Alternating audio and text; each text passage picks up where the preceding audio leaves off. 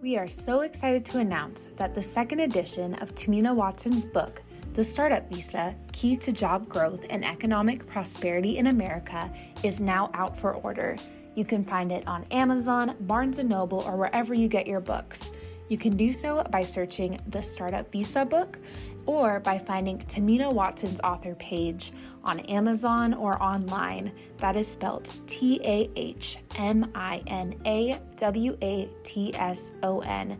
Thank you so much for your support and for tuning in to this episode. Hey, podcast listeners. Be sure to tune in to Tahmina Talks Immigration, where immigration attorney Tahmina Watson discusses the latest on immigration news and issues. She talks to those who have impacted U.S. immigration laws and policies, as well as notable immigrants who have made great contributions. Check out Tahmina Talks Immigration to also hear your questions be answered. Subscribe now for the latest on everything and anything immigration. Hello, this is Tahmina Watson on Tahmina Talks Immigration. Thank you so much for joining us today. This is a brand new episode of Tahmina Talks Immigration, the podcast. For the next 25 minutes, I'll be your host and we'll talk about some very interesting things, but we'll also have a very wonderful guest that I cannot wait for you to hear. This is the 97th show of Tahmina Talks Immigration. Uh, for those of you who are new to Tahmina Talks Immigration, this show has been around for about two years. We used to be live on radio on Desi 1250 AM quite a while ago. Uh, it was the first South Asian station in, in Seattle, actually. Uh, and then we became a podcast, and the show is all about current immigration news. We interview notable people uh, who are making a difference in immigration and notable immigrants themselves. To learn more about the show, you can sign up to the SoundCloud page with Tahmina Watson's uh, profile, but you can also go to the Facebook page and join almost 10,000 listeners that who that follow us. And just so you have it, we have a Twitter handle, which is um, at Tahmina Watson, and Instagram handle, which I'm trying to use a little bit more these days, is Tahmina.Watson. And please, please subscribe to the podcast on iTunes or wherever you get your podcasts. And please rate us so that other people can find us. A little bit about me. I used to be a barrister in the UK and I immigrated here myself, uh, went through all the paperwork, a little bit different to other people's paperwork. Um, and then uh, I founded an immigration law firm called Watson Immigration Law 10 years ago. And we practice primarily business immigration. If you have questions and comments, you can find us at www.watsonimmigrationlaw.com. You can email us at info at watsonimmigrationlaw.com or call us uh, at 206 292 5237. And we love to get questions, we love ideas, so you're very welcome to contact us and subscribe to our blog. Um, I cannot wait for you to meet our guest, but there are lots of news updates, and we are going to have a news update episode alone in the coming days, but some important days for people to remember. Number one, um, October 15th is the date that uh, Trump's public charge rules go into effect. If you have an immigration application that you need to file for a green card, you should absolutely try to file your case before October 15th. As long as there is a postmark of um, October 14th uh, and before, the government will still accept the cases, even if they receive the cases after October 15th. Um, these public charge rules will actually also affect employment based cases. So all I 129 forms will actually be updated on October 15th themselves. And um, Questions about public charge will be on the employment forms as well. Uh, they won't be as onerous, but they will be there, and the scrutiny level will be increasing. So watch out. Um, the other date to keep in mind is November 21st, uh, 2019. The EB5 visa requirements are changing drastically. Uh, the minimum investment increases from $500,000 to $900,000, and 1 million becomes 1.8. And there are some other very intricate changes changes that will affect people's applications. So if that's something that you're looking at, don't dilly dally anymore. Um, another date to keep in mind is October 13th, uh, 2019. The nonprofit that I have helped found, Widen, will be having a, uh, a very large event about immigration updates. Visit the Facebook page for Widen, W I D E N, so you can learn some more and attend if you can. And then finally, we want to pay tribute to the fearless police officer who was shot and killed in Texas, Sandeep Dhaliwal. I know that there is a fundraiser going around for him. Um, if you can find that on social media, I know the family will be appreciative. I think there are two or three children um, involved. As uh, you know, he has left uh, in his family not very nice times uh, in the US. Not only was it a gun shooting, but you know it's likely there were some immigration implications in that too. Well, um, on a cheerful note, I absolutely uh, cannot wait to introduce you to our guest. Her name is Martine Kalaw. Kalaw. Kalaw, I'm sorry. That's all right. It's a beautiful name. Thank you. I said it a few times in my head in a different way, uh, so I'm glad you corrected me. Um, Martine is a, an author, speaker, and survivor of current immigration laws and reform. I'm so glad you used the word survivor. Lots to talk about on that. Her debut memoir, Illegal Among Us, recounts her journey through a seven year deportation battle with no family or country to success as a senior level executive with an advanced degree, a father she thought was dead, and finally her long sought U.S. citizenship. Martine has um, written for publications like the Huffington Post, is a TEDx speaker, and has appeared on syndicated networks like C SPAN. Thank you for being here. Thank you so much for having me, Tahmina. I'm so honored. Thank you. And congratulations on your 97th episode. Oh, thank you. That's yes. incredible. Well, thank you, thank you. well, you know, listeners, um, Martine is in town for a very short amount of time, so I'm so glad she was able to squeeze us in. And I have to tell you, um, I had seen her from a distance just this summer when she gave this profound speech at the American Immigration Council. You were an awardee, were you not? I received the award, yes. Yeah, it was a moving It was speech. such an honor. Thank you. It was a moving speech, and uh, you know, it was a, a, little snapshot into what's happening in the world of immigration. Mm-hmm. Um, yours has a, has a has a happy ending, and we're going to talk about that. But many people don't. So I want to Mm. Be able to talk about some of your experiences. Let our listeners know because a lot of our listeners are uh, interested not only uh, what's happening in the news, but also some of the real understandings of immigration itself, Right. substantively and procedurally. Right. And so let's dive into it because we don't we we're going to run out of time before We'll have we so know much to talk about. We're going to have to bring you back. I would love to come back. that would be wonderful. So I'm holding you to that okay. for your next book. Yes. love it. Okay. Um, okay, so uh, let's talk about. Uh, you talk about statelessness, yes. and uh, you know when it's in the news and you hear state stateless, it doesn't necessarily mean much. It doesn't. You know, what does it actually mean? Right. Um, there is an actual UN definition of statelessness. Um, I'm going to kind of give you a general definition based on their official one, but essentially, it's someone who isn't a member, isn't recognized by any country. It any country being their birth country or the country that they are currently residing in. So they're not recognized for various reasons, right? Um, you know, it could be because the country was in a state of war and no longer exists, um, because the government has changed, because they had to leave the country for whatever reason and they're not allowed to come back and they're no longer recognized. There could be a lot of reasons. Um, there are 12 million stateless individuals in the world, and that number is increasing.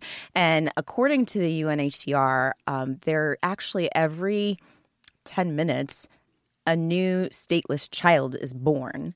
So if you think about that and you think about the current state of cl- climate change and how people are being forced to move and migrate because of the environment and things that are happening, um, it actually creates a preponderance of more people becoming stateless.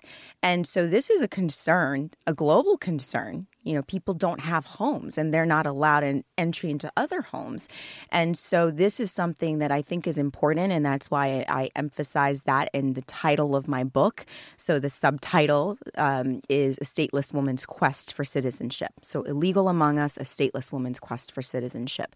Because I think that while I know that this is a category because I feel very strongly that in the in the context of immigration, it's this huge monster, right? And then I believe that right now the media focuses on certain groups, which is important, but then there are others that fall through the cracks. And that those being one of those groups being stateless individuals. Mm. And mm-hmm. I represent that group and um, I feel very strongly about claiming and reclaiming that I was stateless and there are many people like myself who basically don't have a home.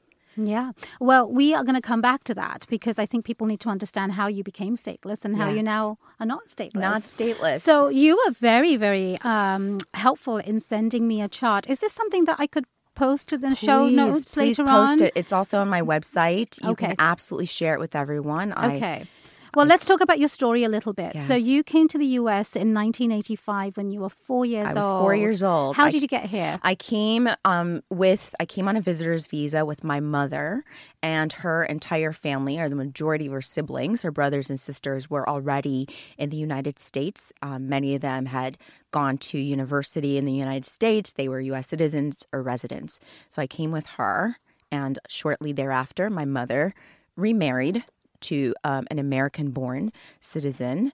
My mother eventually got her green card. And so I think it's important to emphasize that too, because what people don't realize and what what needs to be demystified is that the majority of undocumented individuals are a product of late overstays. Mm-hmm. You know, overstaying their visas. Mm-hmm. Many of mm-hmm. us come here as children we are dreamers. So the average age of dreamers is six years old. And we're brought here by our parents legally and we overstay our visas mm-hmm. and it's we're just a product of circumstances that are mm-hmm. beyond our control so your mother got a green card how did you not get one were you left out of the application? I was left out of the application. But this is another thing that I really want to em- emphasize. And Tahmina, perhaps you can understand it. And I think it's part of that immigrant mentality. So and this is something also when we talk about opportunities, where there are opportunities to um, help change the systemic processes. I think embassies have the opportunity to provide training to representatives of their countries when they enter the US like hey this is what you need to do if you want to become a citizen or become a permanent resident. This is the processes. So my mom, based on her own ignorance, she came to the US with her little child, me, and she had six other children in DR Congo that were older than me. So her in her own ignorance, she felt like this child is safe here in America. Let me help my children who are back home who are suffering. Got it. So that's and what happened. Exactly. Mm-hmm. So based on her own ignorance, she did not put me down on the paperwork, assuming that I'm in America, I'm safe. Mm, now, understood. whether people think that's right or wrong, that's a whole other conversation. Mm-hmm. But those are the facts. Is, those are, are the facts. facts. And I think yes. it's important for us to sort of move around your little yes. board. When people get that, uh, get to see this, they'll understand. So, yes. you, Sadly, your father passed away, your stepfather. My stepfather, yeah, when I was 13. And mm-hmm. then your mother passed away soon yes, thereafter. Yeah, How when I was 15. 15. Yes. And so, what, so 15, you went to the DMV when you were 20. Mm-hmm. And that's when you discovered information. And, and just what to happened? be more Yes. So I, it was actually the Social Security Administration. Mm-hmm. Um, but I was, after my mother and stepfather died, I basically was st- tossed around. I was an orphan. I was tossed around from my mother's family and I experienced abuse in some households. And eventually, I won't get into all the details, but through the two two strangers' acts of, of kindness is what led me into boarding school. Mm-hmm. Got to boarding school, full scholarship, or actually a benefactor paid my way, and then went to college. And um, and it was while I was in college, and we were trying to figure out my status um, or lack thereof. And based on our own ignorance, the college and myself, we basically went to the Social Security Administration, right? Because I was trying to adjust my work permit, my ability to work in the US, um, my Social Security status, because at that time it said non working. Mm-hmm. And that is when I was immediately placed in removal proceedings. Mm. And yes. so, how did that happen? What was the mechanism there? You went to the Social Security Department, mm-hmm. and then they notified ICE. They notified, yes. And absolutely. then ICE turned up at your house. No, or what happened? So Did they didn't. Her? They didn't because ICE actually. This was right before ICE, right? Mm-hmm. This was still INS, mm-hmm. Immigration Naturalization Service. So immediately, they saw in the system that aha, this person has overstayed her visa. She is out of status. And they immediately redirected my case to immigration. So Social mm. Security redirected it to immigration, and um, I was I received a notice mm. to mm-hmm. appear for my first master calendar hearing, probably a month and a half later. And so that was in 2001, would you That's say? right. Still? It was right around 9 11. Mm. Right around 9 11. So that um, timing mm-hmm. alone couldn't have helped either because right. suddenly there's a heightened, you know, uh, there sense the of. Heightened fear, demonization, which is.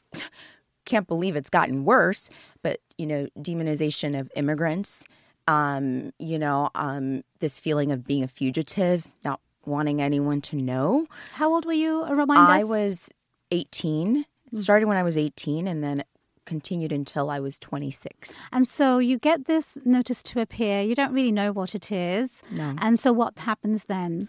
Well, um, the college at the time was incredibly supportive. I went to Hamilton College in upstate New York.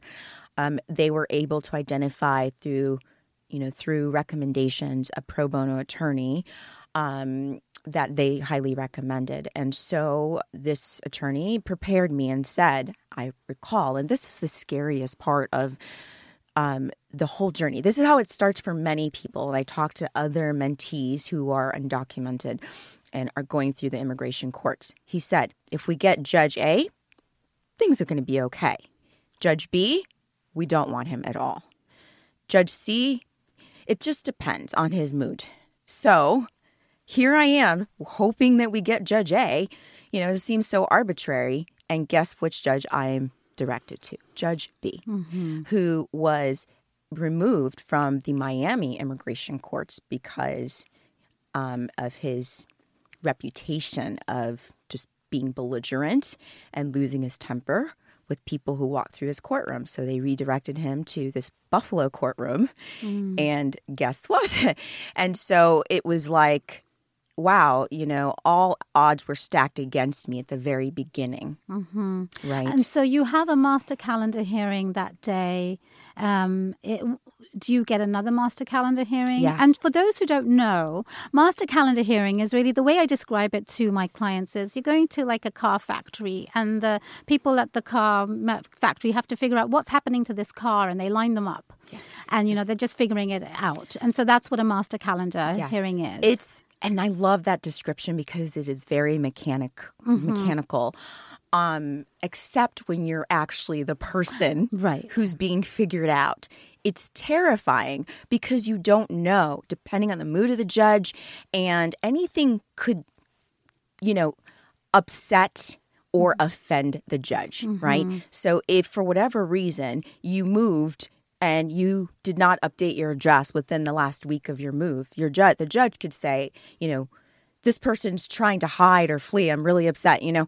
And these master calendar hearings, in terms of like the psychology of it, is, you know, you're as the individual going through it, you're terrified. You don't know what's going to happen because anything could happen. You could be asked to, you know, go into detention if that's the mm-hmm. the judge wants, or it could just keep going for years and years and years, which what happened, happened to, to me so let's get years. to that. Yes. So you had a master calendar, and then you had several master calendars. I had why seven did, of them. Why yes. did you have seven?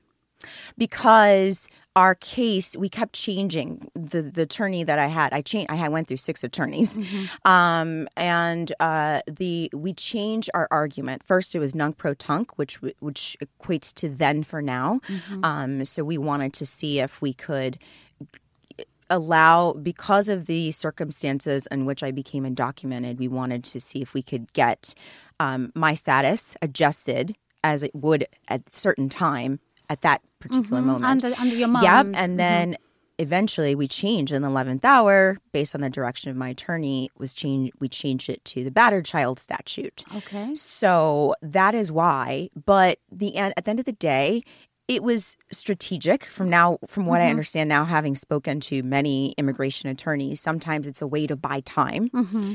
and it's a game between the lawyer and the court, mm-hmm. right? It's only sometimes that when there are no other options, this is what you need to do to extend you know the time. And sometimes it's because um, the judge is not satisfied with the evidence or the argument and wants you to bring more to the court. Sometimes the interpreter doesn't turn up. Right. You know, it, could be anything. It could be anything. It could I, be. I, I had a case in which I don't do removal anymore, but I had this one case in which, you know, I was pregnant at the time with my first child, and we didn't have this interpreter for a very special language, and we had a few um, ICHs, individual calendar hearings, Yeah. which is the trial date, yep. and I was still pregnant, and the interpreter didn't turn up, and then we had a break in time, and you know, court dates go on into ye- you know for years, in years. advance.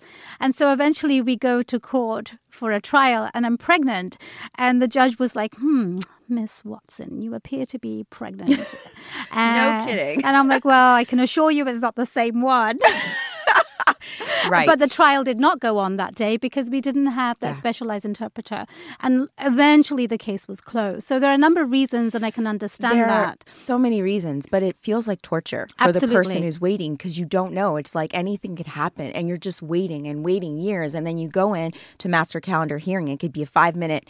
So all of that anxiety, months of anxiety for five minutes. I'm going to come back to know, that in a minute. Question for you. Yes. Um, eventually, you had a trial. Yes, I had individual two ca- trials, Is- yes, yes, I was going to. Mm-hmm. ask you about why you had 2 But what was your final ground for relief? My case went to the Board of Immigration Appeals twice. And at the end of the day, it was the battered child statute. I fell under VAWA. I was a VAWA case, so um, Violence Against Women's Act, based on the battered child statute. So it was because the Board of Immigration Appeals remanded the case back to the judge and said, no, we're going to make the decision that this young woman should get permanent resident status and provided like a six page response. Mm-hmm. I am told, even to this day, talking to many immigration attorneys, that that's just unheard of. Mm-hmm. you know, that the Board of Immigration would even review a file in with such extensive, you know, focus and and provide a response. It's just it's like one in a a thousand, you know, um, statistically speaking. So um, yeah, that, That's that's, you- really what it was. That's so that's how you got a second trial. They remanded it down. that's how yes i got a second trial it was remanded the first time Mm-hmm. and then the second time the bia said case closed Mm, okay. we're making the judge give you permanent resident status Okay. Yes. Wonderful. Yeah. And so then they cl- close the case, and then you're able to adjust your status. then i got a green card And Yes, so then you filed your forms with USCIS because they closed the, the case for you. Yes. And I think Okay. that was something, this was my sixth attorney who did all the filing and the paperwork, but I think that everything was expedited because it was directed by the Board of Immigration Appeals. I mean, Mm-hmm. this is the highest immigration court. So once they make that final ruling, it's like, Mm-hmm. You know- it's fortune that just, you know, pre- is presented to you. It's it's a very it's almost like a, a um golden egg kind of situation. It, really doesn't happen. is. It really is. It's like if you've seen Willy Wonka and the Chocolate Factory. I mean, just to simplify things, it is. It's the golden ticket. You know, really I. I I do want you to come back to our show in the future because our Yeah. time is going to be very limited. Okay. But I want you to share very very concisely what you think that this administration's doing with the BIA and the, the way they're holding the judges hostage. Yes. because they wouldn't have the luxury um, to perhaps do what they had done for you at this point because the attorney general is Yes. taking cases to himself Yes, only right. to be able to create precedents that don't allow things Yeah, judges don't have any judicial independence. It's really unfortunate. Their hands are tied, many of them. They have quotas. Many attorneys who don't have a background in immigration law are pointed to being immigration judges. And that's what's terrifying. I think this is more recent, and this is the direction of the current attorney general. So I think that the system is set up for, for failure. Um, it's set up for individuals who are going through this to fail, right? Whether it's um, failure, like a mental breakdown, it's almost like a psychological warfare in a way. Um, you're either going to break down through the process of just going through courts for years and years and years, or you're going to break down in the detention facility. It's just it's set up that way, and so um, you know one of the things I think we need to do is change. It's it's systemic, right? Um, immigration courts should not fall under the under the executive branch. Why is the attorney general overseeing this? Why can't it fall under the judicial system just like all the other courts? You know, um, why is it that I think the percentage is the, the percentage is 86% of individuals who've been detained are not are don't have immigration uh, immigration lawyer representation in the courtroom. That is appalling. Mm-hmm. I think everyone that walks through those courts, any anybody has the right just like every other court of law to have legal representation. Mm-hmm. That's that's terrifying. It's absolutely terrifying. Our our listeners, our regular listeners, will know that that's one of the issues that we have been particularly advocating for. Yeah. because right to representation, taking away your due process, Yes. it, you know, it, it's so foundational Yeah. to the legal system, and it's uh, definitely not happening. And I think your voice is one. That is so important because you were 20 to Yes. 26 while you were doing this. Yep. How old are the people going into court at the moment? Absolutely.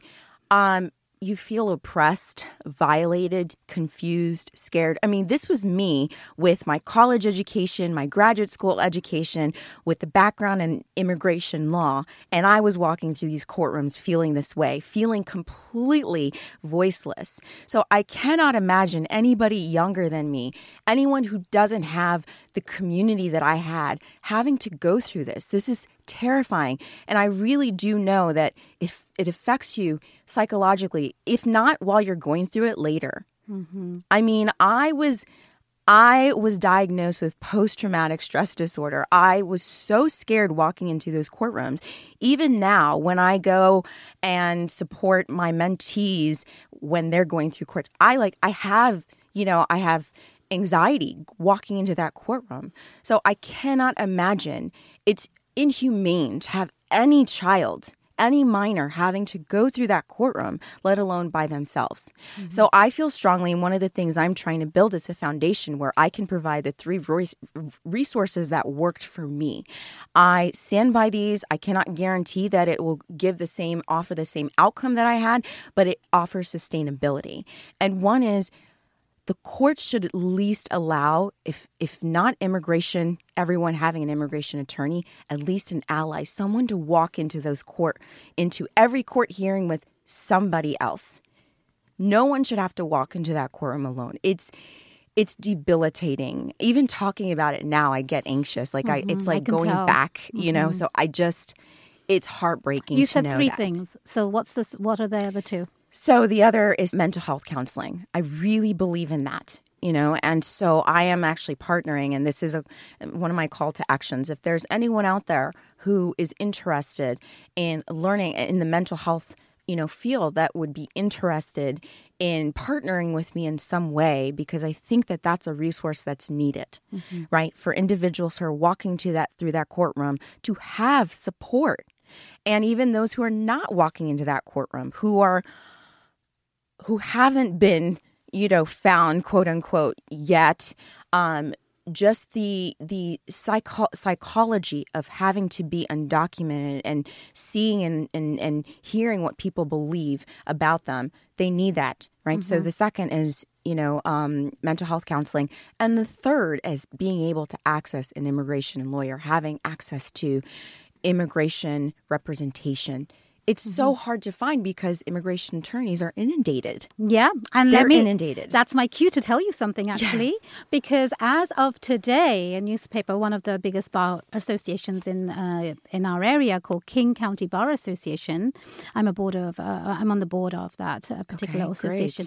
Uh, an article just came out about the nonprofit that I have started, great, um, called Washington Immigrant Defense Network, okay. and the idea is that we will train lawyers in removal defense um, uh, law and group them with experienced immigration lawyers so that the knowledge of the immigration lawyer can be expanded upon. Excellent. And we are collaborating with the broader immigration um, uh, world so that we can bring more expertise to this exact scenario that you're That's talking excellent. about. Um, please go to the King County Bar Association website, KCBA and you will be able to find that article. It might be behind the paid wall, but email me if you uh, really would like to read it. Um, you know, tell people about the book the title of it, where they can find it, Perfect. and your website and your contact yes. info, Perfect. because we're going to run out of time very soon. I knew this I would happen. want people to know uh, that they they yes. they can find your information. Yes. So the title of my book is "Illegal Among Us: A Stateless Woman's Quest for Citizenship," but you can just look up "Illegal Among Us."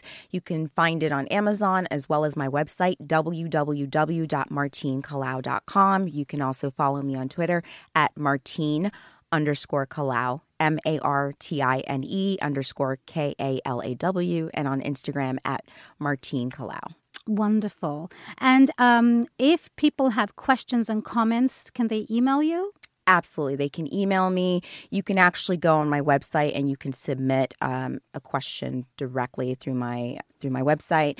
Um, you can set up time to for a consultation, and also you can reach out to me on through social media. And your book, where can they buy it? On Amazon and directly on my website. So if you go on my website, you can there's a link to Amazon. So wonderful, yes. wonderful. Well, you know, I really could talk to you all day. Me too. And I think it's important um, that your voice remains loud. Thank you for this particular, you know, issue. And I think it could be used for many different things. Yeah. And listeners should know we actually haven't met properly before. We also mm-hmm. didn't get a chance to actually narrow down what we were going to talk about. But I knew the immigration court this system is, is something that you would have insight. I'm so passionate about this. Mm-hmm. Like if there was if we're going to narrow down one what one aspect of immigration that mm-hmm. I really am focused on, it's this. Well, I'm glad yeah. we connected, and I'm so yeah. glad you're able to share a little bit about your story with our Thank listeners. You, we will put all the links to uh, the show notes uh, so people can find them, and you know, stay in touch with us and let absolutely. us know what you're doing. Yes, okay? absolutely. Well, thank you so much, listeners, for joining us. Please make sure you subscribe to the podcast on iTunes and elsewhere.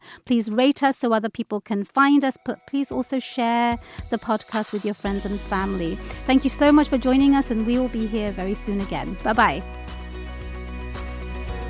Tahmina Talks is brought to you by Watson Immigration Law.